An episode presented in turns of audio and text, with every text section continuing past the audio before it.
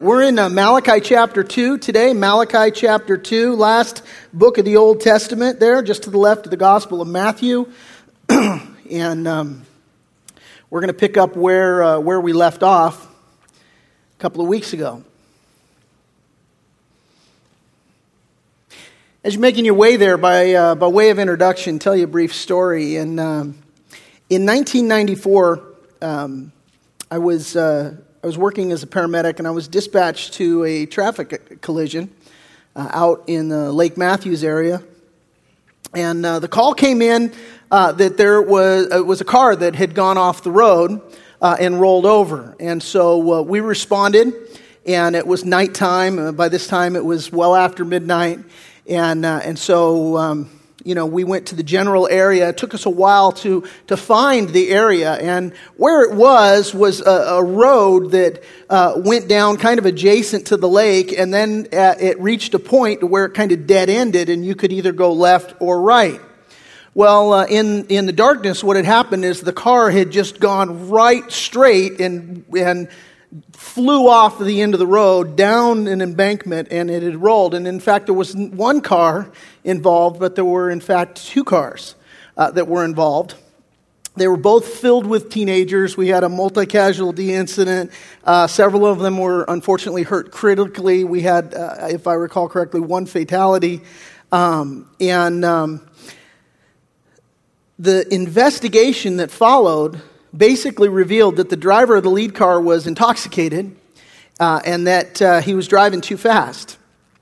Interestingly, the car that was behind him, that driver was, was sober. Uh, but uh, what they discerned was that that car was following too close, and when the lead car went over the end of the road, uh, this other one just blindly followed him right behind, and they both, uh, they both crashed. It's a perfect description of what's happening here in Malachi chapter 2. Because what's happening as we're in Malachi chapter 2, well, what we see is that God's people, they're, they're going off the road. And, and what's happening is they're crashing spiritually, crashing religiously, crash, crashing socially, all because they've lost their reverence for God. And it all begins with the leader, it all, all begins with the priests, with the ones that are supposed to be out in front. They go off the road first, and the people follow right behind. And, and the big idea of our text today, we're basically going to be uh, looking at these two points. The first point is that we need to be careful who, who we follow. And the second point is we need to be careful how we follow. That's the whole big idea of this second chapter, and that's what we're going to look at who you follow and how you follow. Malachi chapter 2, verse 1 And now, O priests, this commandment is for you. If you will not hear and if you will not take it to heart, to give glory to my name, says the Lord of hosts, I will send a curse upon you, and I will curse your blessings. Yes, I have cursed them already, because you do not take it to heart. Behold, I will rebuke your descendants and spread refuse on your faces the refuse of your solemn feasts, and one will take you away with it. Then you shall know that I have sent this commandment to you, that my covenant with Levi may continue, says the Lord of hosts. My covenant was with him, one of life and peace, and I gave them to him that he might fear me. And so he feared me and was reverent before my name. The law of truth was in his mouth, and Injustice was not found on his lips. He walked with me in peace and equity and turned many away from, uh, iniquity. For the lips of a priest should keep knowledge, and people should seek the law from his mouth. For he is the messenger of the Lord of hosts. But you have departed from the way. You have caused many to stumble at the law, and you have corrupted the covenant of Levi, says the Lord of hosts. Now he says, You have corrupted the covenant of Levi. God had established the covenant of the priesthood with the tribe of Levi because Levi feared the Lord. That's the job of a priest. The job of a priest is, is the same as the job of a, of a pastor today. It's, it's someone that's to fear the Lord and proclaim the message from God. That's, that's, that's what you should always hear when, when you come to church, when you sit under a pastor's teaching. What you should, what you should hear is, is not 10 steps to a better you. What you should hear is, is not a message of how you should win friends and influence people or how, you know, you can uh, overcome, you know, stress or adversity or whatever to- the topic, the flavor of the week is. That's not what you should hear when you come to church. That's not what you should hear when you're sitting under a pastor. What you should hear when you're sitting under a pastor is open your Bibles. I have a message from the Lord for you. That's what you should hear so critically important that when, when the pastor steps into the pulpit that he's proclaiming the message of the Lord. You think of the apostle Paul. What did he say? He said to the Corinthians, that which I have received from the Lord, I also deliver unto you. That should always be the means of communication to the church. God, through his servant, proclaiming his word to his people. That's, that's the way that God has designed it to be. And, and in verses 5 through 7, and I'm, and, and I'm not going to expand on this, but I just want you to note that Levi, this man who feared the Lord, this priest that God had called, and who he cites now, saying, Look, here's a contrast. Let me give you a poster child picture, and you ain't, you, you're not matching this. Here's, here's the guy, and here's the qualities that he possessed, and this is what you priests are supposed to possess, and you're missing it. And for you, I just note, hey, look, these are six exemplary traits of a good pastor that the Lord emphasizes in Levi. Number one, he feared God. Secondly, he was truthful in his speech. The Lord says, thirdly, that he had an obedient walk with God. Fourthly, he had an intimate relationship with God. Fifth, he, he had a burden to help people turn from sin and come to Christ. And sixth, he had a passion to share God's word with others who need to hear it. These are the, the admirable traits the qualities that these priests should have possessed, that God wanted them to possess. And it's the litmus test for any pastor that we're going to put ourselves under, if we're going to sit under their teaching. George MacDonald said this. He says, Nothing is so deadening to the divine as the habitual dealing with the outside of spiritual things. In other words, when a priest or a pastor's life doesn't match up with the sermon that they're, that they're preaching, the message rings hollow. Worse, it leads people off the path. It leads them away from God when they're dealing with the outside of spiritual things, when you're hearing the 10 ways to a better you, or you're hearing how you can overcome stress, or some other topical, whatever it is, and it's not the here's God's word, here's the message from God for his people, what's going to happen is it's just this shallow, hollow outside of things that you're being equipped with. And before you know it, you're going to follow this ugly teaching, this, this, this anemic teaching right off the end of the, the road and you're going to train wreck your life. And so, so this is the idea. And sadly, this is exactly what's going on in Malachi's day. So the, the first thing that we have to look at, and the first point I'd have you write down if you're taking notes, is that we need to be careful who we follow. Need to be careful who you follow. Now let me ask you a question. God owns the church, does he not? Absolutely, he does. Jesus said in Matthew 16, he said, I'll build my church. But God uses men to do his work. See, for, for over, over 100 years ago, there's a guy named E.M. Bounds. He wrote a book called Power Through Prayer. I highly recommend it, by the way. Great book. He says this in that book. He says, Men are God's method, and while the church is looking for better methods, God is looking for better men.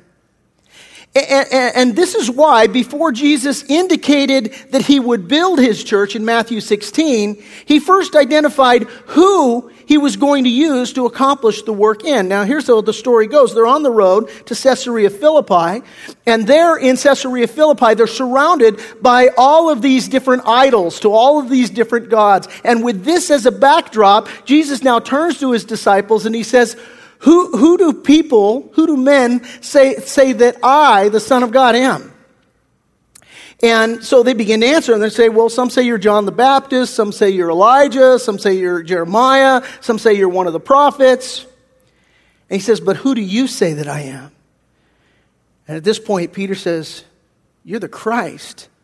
You're the Son of the living God. And Jesus responds to him, and he said, Blessed are you, Simon Bar Jonah, Simon, son of Jonah. For flesh and blood hasn't revealed this to you, but, but my Father who is in heaven. And I also say to you, Jesus continues in Matthew 16, verse 18, that you are Peter, and on this rock I will build my church, and the gates of, of Hades should not prevail against it. Now, the point isn't that Jesus built his church on Peter. Some people maintain that's what this says and that's what it's all about and that's the big idea. That's not the point. The point of this exchange in Jesus' words is that he builds his church on men who profess him. He builds his church on men who honor him, who glorify him, who lift up Jesus Christ, the word that became flesh and dwelt among us. And that's who Jesus Christ builds his church on is those, those pastors, those, those men of God that are going to hold up Jesus Christ, the words that he spoke, and they're going to proclaim and, and, and declare him and point all men to him. That's who Jesus builds his church on. Jesus said to his disciples in Acts chapter 1 verse 8, you shall receive power when the Holy Spirit has come upon you. And you shall be witnesses to me in Jerusalem and all Judea and Samaria and to the ends of the earth. See, God has designed the church, for better or for worse, to be led by spirit filled men. And if the men that God calls to lead the church, if the pastors that God calls to lead his church are yielded to the Holy Spirit, and they do a good job, well, in that instance, then the money is well spent. People are well served. The people meet Jesus. They're baptized. They grow in their faith and they begin to mature as disciples of Christ. And, and generally speaking, good things happen within that body of believers. But conversely, if the men leading the church aren't yielded to the Holy Spirit, then bad things happen. People get hurt and the name of Christ is mocked. And this is precisely the problem here in Malachi. Leaders are not yielded to God. Therefore, he says in verse 9, I also have made you contemptible and base before all the people. He's speaking to these corrupt priests because you have not kept my ways, but have shown partiality in the law. Notice that. The Lord says, hey, because you've behaved this way, because you've corrupted the covenant of Levi, you haven't revered me, you haven't honored me, you haven't behaved yourself in a way that brings me the, the, the, the glory, the honor, and the, the preeminence that, that I deserve as God, because you haven't conducted yourself that way, I've made you contemptible.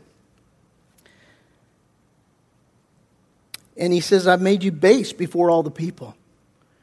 The idea there is that what's going to happen is that the people pretty soon are going to see through the, the, the fakers and the phonies that they are, and they're going to see them for what they are. And they're going to have contempt for them. And I'll, I'll tell you, um, when I was over in Ireland, this is precisely what I saw. I mean, we had the opportunity there to, to do a considerable amount of ministry. And one of the things that I did, just hitting, I hit the ground running, man. We, we had a men's conference, uh, you know, the, the, the, the very next day that, that, that I got there, got there in the evening, and the very next day we had a men's conference. And, uh, and so I taught, taught a couple sessions at the men's conference, and, and in between the sessions, I sat down and I had a meal with, with several of the men that were at my table, and, and we were talking. And I had this discussion, this one discussion with, with one of the guys, and he was telling me about how the scandal within the Catholic Church has completely rocked the people there. Southern Ireland is predominantly Catholic. And, and so, uh, and we, some amazing things happened while we were there. One of the Catholic churches actually opened up their doors to us and, and said, We're going to invite all of our people. Will you do the service? And so we provided the worship, we provided the gospel, like both barrels, man, just proclaim the word of God. It was beautiful, it was awesome. And, um, and so you know, anyway, getting back to my point, I'm having this meal with this guy, and he's telling me all the that's happened within the people there of his community. And basically, what he's telling me is that there is a, a, level of contempt for, for the church as a whole. Any, anybody who, who proclaims to be a follower of God and a, a servant of God and a man who's speaking for God, whether it's the Catholic Church, whether it's the Protestant Church, whatever it is, there are so many people that the, that the scandal has left such a bad taste in their mouth that they want nothing to do with God.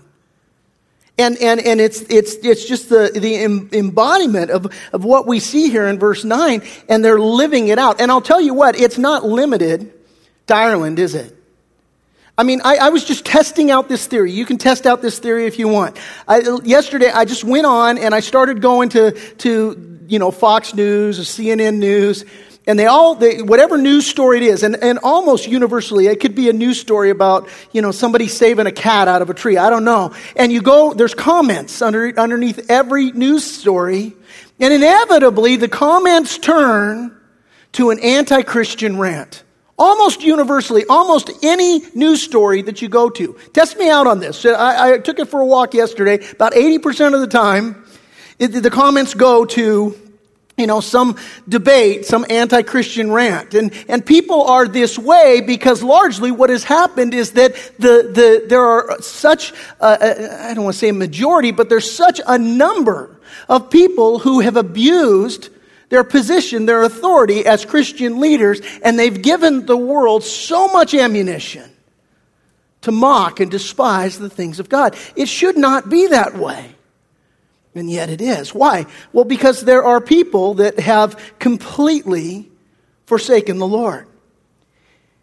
And so we say, well, what precipitated this here? It's the same thing that precipitates it now. And you can see that revealed in verse 2. If you turn back there, and what do we see in verse 2? Well, this is what God says. If you will not hear, and if you will not take it to heart, to give glory to my name, says the Lord of hosts, I will send a curse upon you. So, so the, the, basically the problem with the Christian leaders is they had two fundamental problems, is that they had closed ears and they had hard hearts. Closed ears and hard hearts. Now, the Bible here connects our hearts and our ears. And the idea is that listening to God requires both. It requires an open heart and open ears to the things that the Lord would have to say. The truth needs to come in and then it needs to sink in. Now, the problem is, is not everybody wants to hear the truth, do they? Not everybody wants to hear the truth, not even those who are in a position of religious authority. There's not everyone who's open to the truth. Because basically, the res- you know, when you have somebody who's resistant to the truth, it isn't because they don't understand the truth, it's that they don't like the truth. That's the basic problem with those who are resistant to the truth. It's not that they don't understand it, it's that they don't like it. Now, I'll illustrate this with a recent story. This is a, this is a, this is a, a real experience that, that happened to me recently. I had a conversation with someone, and, and we were talking about the issue of sexual sin. And, and basically, I said, look, the Bible has a lot to say about sexual sin has a lot to say about it. And I said, basically, the general idea is that we're to repent and abstain. That's the, that's the big idea of sexual sin. That's what the Bible has to say. And, and in, in supporting my case, and this was a long conversation, and I'm just kind of giving you the, the synopsis, but in, in, in in summarizing my case, I, I quoted uh, 1 Corinthians 6, verses 9 and 10. I'll put it on the screen for you. Paul says, Do you not know that the unrighteous will not inherit the kingdom of God? Do not be deceived. Neither fornicators, nor idolaters, nor adulterers, nor homosexuals, nor sodomites, nor thieves, nor covetous, nor drunkards, nor revilers, nor extortioners will inherit the kingdom of God. Those are sobering words. The idea is if you continue in a lifestyle of these activities, it's not if, oh, I've done these things, I repent, Lord, forgive me. He, his, his blood covers all sin. And so, you know, if we confess our sins, the Bible says He's faithful and just to forgive us our sins and to cleanse us from all unrighteousness. We've looked at that. And that word confess is key because, among other things, it means that we call sin what God calls sin. Confess means to agree with God. And so we agree with God that, that what He calls sin, I'm going to call sin. I'm not going to call it, well, that's your truth and this is my truth. I'm going to say, God calls that sin, I have to call that sin. And so in this list that Paul is providing here, the idea is, look, if you are habitually caught up in this, if, if these are behaviors that you are not confessing that sin, but you're just, you're just winking at it and sweep, sweeping it under the rug, then you, you got issues and you need to think about that because if, if that's going to be your attitude, you're not going to inherit the kingdom of God. That is a sobering statement. Now, this is the conversation, the person I'm talking to, basically the response is, well, my God is a God of love, not of hate. And I said, listen, truth only sounds like hate to those who hate the truth.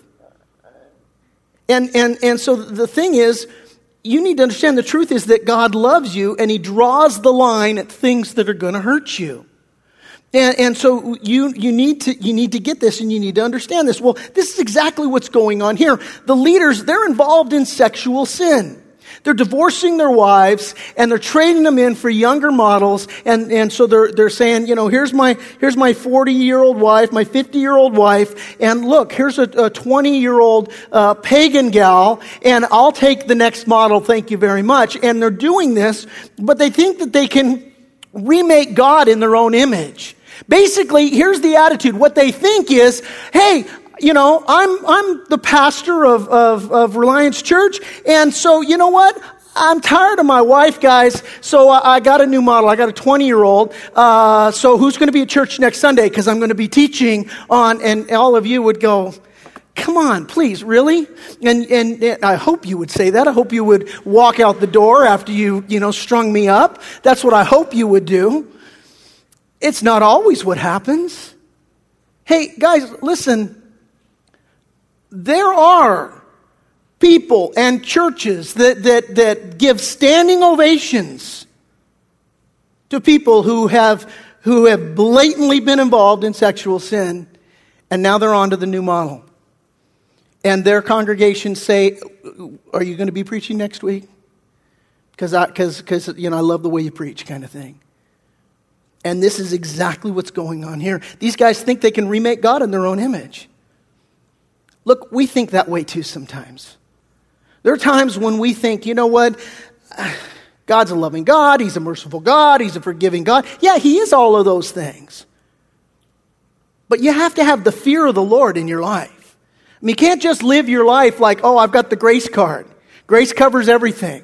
I got, I got, a, I got an unlimited, eh, there, there is no maximum limit on this grace card, and so I can live any way I want. I can just wink at my sin because you know what? God died for it all, so it's all good. Read the book of Romans. Paul's like, that is not the way it works. Yes, God's grace covers all sin. But we can't just use his grace as a license to live any way we darn well please. And that's what these leaders are doing this. They've got closed ears, they've got hard hearts. And the truth needs to come in and needs to sink in, and it's not doing that at all.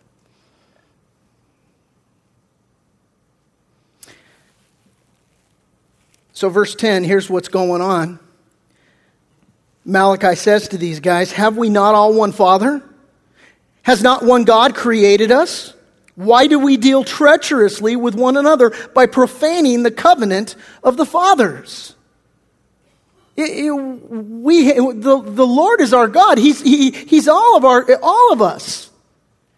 We have His, you know, commandments, His standards. We, we have an obligation to worship Him with our lives. What, you think you can live any way you want to live? Why do you do this kind of stuff? And he continues, Judah, verse 11, has dealt treacherously and an abomination has been committed in Israel and in Jerusalem, for Judah has profaned the Lord's holy institution, which he loves. He has married the daughter of a foreign God. May the Lord cut off from the tents of Jacob the man who does this, being awake and aware yet who brings an offering to the Lord of hosts. And what he's saying there is, look, it's not just the priests that are doing this. It's bad enough that they've driven off the cliff, but all the people they've followed in that car right behind them, right on their six, right on their tail, man. And then the priests went down and they went down and everybody's dealing this way. And all of the attitude among the guys is, you know what?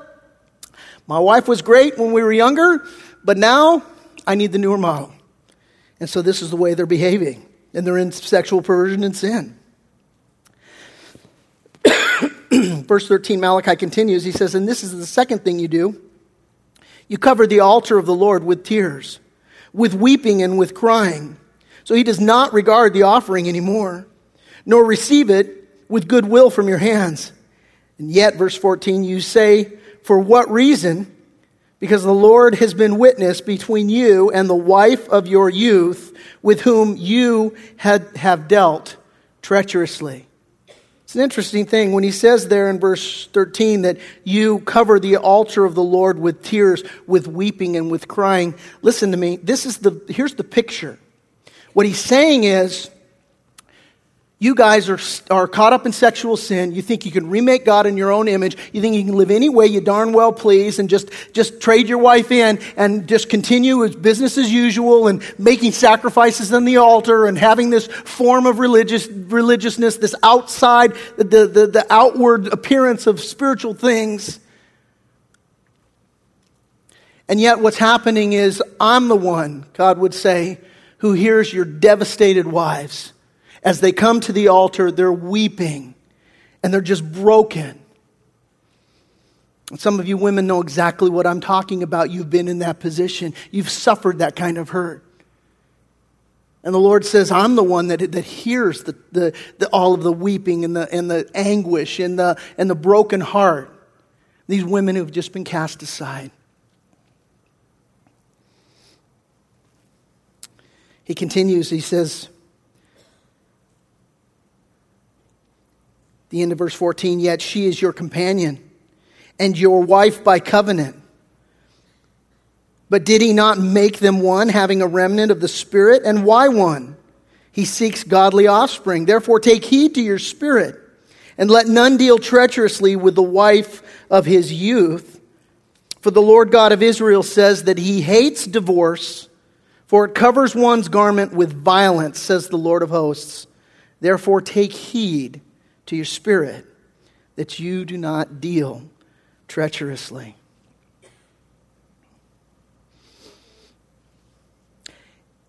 As if what these priests are doing isn't bad enough, even worse, they're, they're leading the people to follow them in their sin, as we looked at. God talks about, you know, it's, it's the whole nation of Judah. They're, they're, everybody's acting this way. The priests have done this, they've set the example, people are following in their footsteps. I've seen this happen. I've seen churches where, where numbers of pastors on staff have, have you know, gotten divorced and, and, and left their wives and, and all. And, and what, what happens inevitably is that not only do they have the audacity to continue doing the things that they've done, but also the people follow after them. And then now what they've just done is they've given people license within the congregation to say, well, if it's good enough for the pastor to divorce his wife, to put her away and to get somebody else, well, then I can follow in, in those footsteps as well. Charles Spurgeon said this. He says, a man's life is always more forcible than his speech. When men take stock of him, they reckon his deeds as dollars and his words as pennies. If his life and doctrine disagree, the mass of onlookers accept his practice and they reject his preaching. In other words, people follow what you do, they don't follow what you say. This has massive implications. We're talking about the leaders of the church, but listen, all of you are leaders in some capacity. Dads, your kids are, are they're not gonna they're not gonna hear what you say. They're gonna hear what you do. They're gonna hear the way you're living your life out. Brings us to our second point. We need to be careful how we follow. We need to be careful how we follow. Again, go back, uh, look again, verse 2. Very interesting here. Listen to what God says through the prophet Malachi to these people. He says in verse 2 If you will not hear, And if you will not take it to heart to give glory to my name, says the Lord of hosts, I will send a curse upon you and I will curse your blessings. Yes, I have cursed them already because you do not take it to heart. Now, that word blessings there in, in, in verse 2, very interesting word. It, it literally means, well, it, it, it means benediction or, or an invocation of good. Here's the idea. Here's kind of the picture. The idea is, is that these priests are going to have a damaged legacy. The idea is that as a leader, as a father, I want to give a benediction to my kid, my kids. I want to give a legacy to my kids. And so what I want to do is I want to impart to them all of the, the words of wisdom that I can give and all of the best beneficial advice that I can give. And I want to, I want the best for them. And, and, and what, what God is saying is, look, you, you've got hard hearts, you, you've got closed ears, you won't listen to what I want to do, you're trying to remake me in your own image and, and you're behaving horribly, and the consequence to you is, is that you aren't going to have a benediction to give. Your desire is that your kids would walk in the ways of the Lord and be blessed. But basically, what you're going to be doing, you're not going to be giving them a benediction of, of, of, of uh, encouragement and something that builds them up. Rather, you're going to damage the legacy. And we see this in King David. King David lived in a way that, that, you know, he followed the Lord and he honored the Lord. He was called a man after God's own heart, but he made some horrible sinful decisions. Chief among them was that he committed adultery with Bathsheba and he killed her husband to try and get away with it. And later on, are we and should we be surprised when David's sons go off the deep end and start behaving in a horrible way? He, he did his sons a gross injustice by the way that he lived his life. And this is exactly what's happening here. He, God says, I'm going to curse your blessings. He says, Yes, I've cursed them already because you do not take it to heart. Verse 3 Behold, I will rebuke your descendants and spread refuse on your faces, the refuse of your solemn feasts. Okay, here's the picture. When, when you would, in the Levitical system, present your offering to God. Inevitably, when you would slaughter the animal, within the innards of the animal were some things within the intestinal tract that were destined to become waste. Okay? Uh, that's the most tactful way that I can put it. And so the Bible is very particular that that's not to be part of the offering that you present to God. And so you're to clean all of that out and you're to take that refuse out and you're to burn it outside of the sanctuary. And so the picture here, what God is painting here is He says, I'm going to take, because your life is that thing that's, that's, you know, an offering to God right? And so uh, what I'm going to do is I'm going to take all that refuse and I'm just going to rub your nose in it. I'm going to spread it all over your face. And the picture is you're unclean, you're dirty, you've, you've, you've completely defiled yourself. And so what it is, is let's just let, let's just put it on your face so that everybody can see. And that means you're out, man. And the, the issue here is he says, he says this about their descendants. I will rebuke your descendants and spread refuse on your face. Now, people might read that and they go, oh, well, why is God punishing their kids? Here's the scary thing, and you can't miss this. This is, this is chief, cornerstone to our message here today. The priests drove their car off the cliff, and the kids are driving the car off the cliff after them. And so the thing is, is that what, he, what, they, what he's saying is, look, it's bad enough that you guys have trained wreck, train wrecked your life, but you've taught your kids how to do it now too. And now your kids have issues with me because they, by their own accord, by your leading, they've, they've, they've done the same thing that you've done. And now my relationship with them isn't right either. So now not only am I going to judge you, but now I got to judge them. So how do we uh, how do we take a walk with this right now, applicational wise? We're looking at priests, we're looking at spiritual leaders, we're looking at pastors of churches. Hey, we're looking at you too. We're looking at you as, as leader of your home. We're looking at you as leader of your kids. listen, we need to be aware. And it, it's not so much what you say, it's what you do. And we have to just be very soberly reminded that we can be training our kids to go in a direction that's going to get them to a place where they're going to have to give an account to God. And they could be in this kind of trouble as well.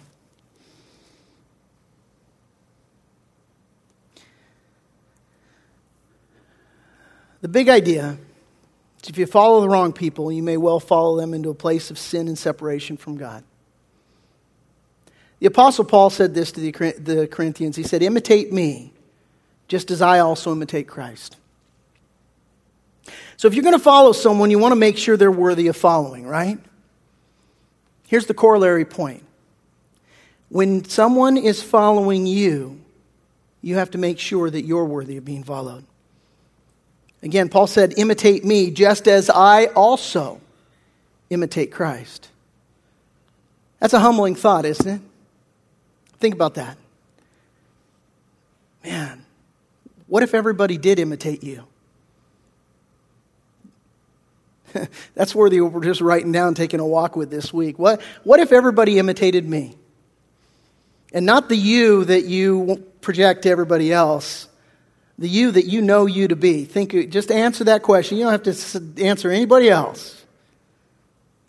What if everybody imitated you? What if they acted just like you? What if they prayed just like you? What if they read their Bible just like you?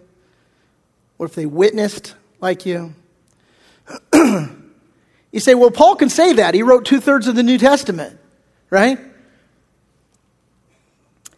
Paul wasn't God. He's still a sinner like you and me. Paul's still a man. Yeah, he said, Follow me as I follow Christ. Yeah, he wrote two thirds of the New Testament, but he's still a man who struggled with his temper. He's still a guy who said things he shouldn't have said, who did things that he shouldn't have done.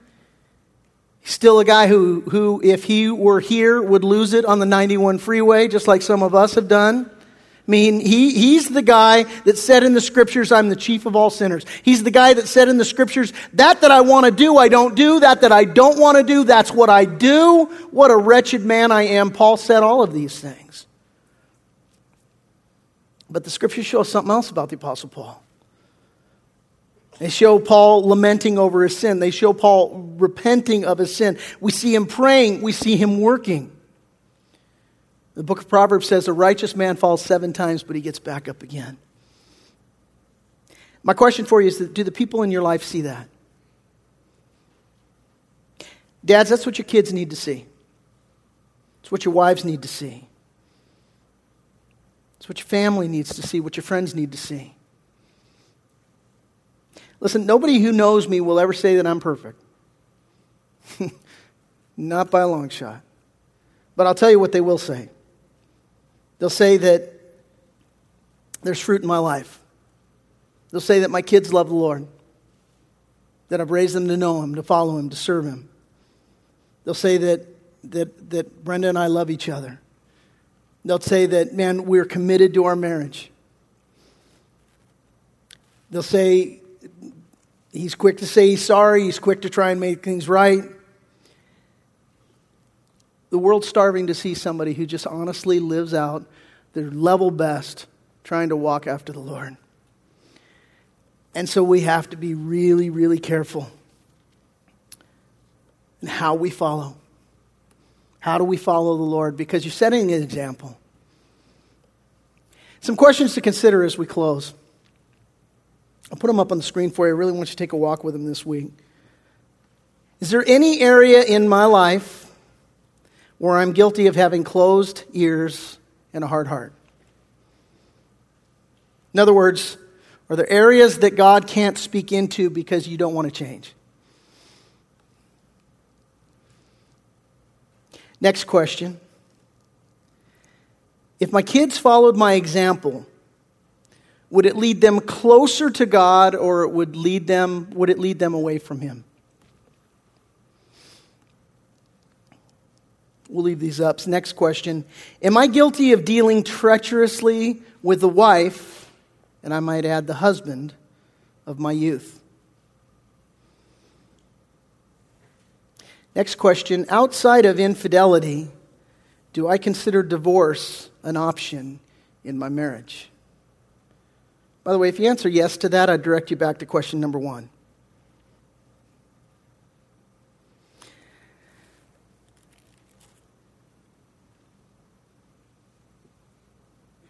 Malachi closes verse 16 saying, Therefore take heed to your spirit. I'm reminded of a story that took place in Luke chapter 9. Jesus was rejected by the Samaritans. And you see James and John, and they go to Jesus and they say, You want us to call down fire on them? And the Lord looks at James and John and he says, You don't know of what kind of spirit you are right now for us, we need to take that to heart. Because there's a lot of times when we behave in a certain way and we think it's right and we think it's righteous, and the Lord might say to us as well, You don't know what kind of a spirit you are right now. In other words, man, you are so much in the flesh, this has nothing to do with me. And so, God's word to us here through the prophet Malachi is we need to take heed to our spirit. We need to make sure we're following godly men, godly women, and that we ourselves are setting an example of someone who's worthy to follow. Because listen, people are following you. Whether you like it or not, whether you know it or not, people follow you. And the way you live makes a difference. The way I live makes a difference. The way we live matters.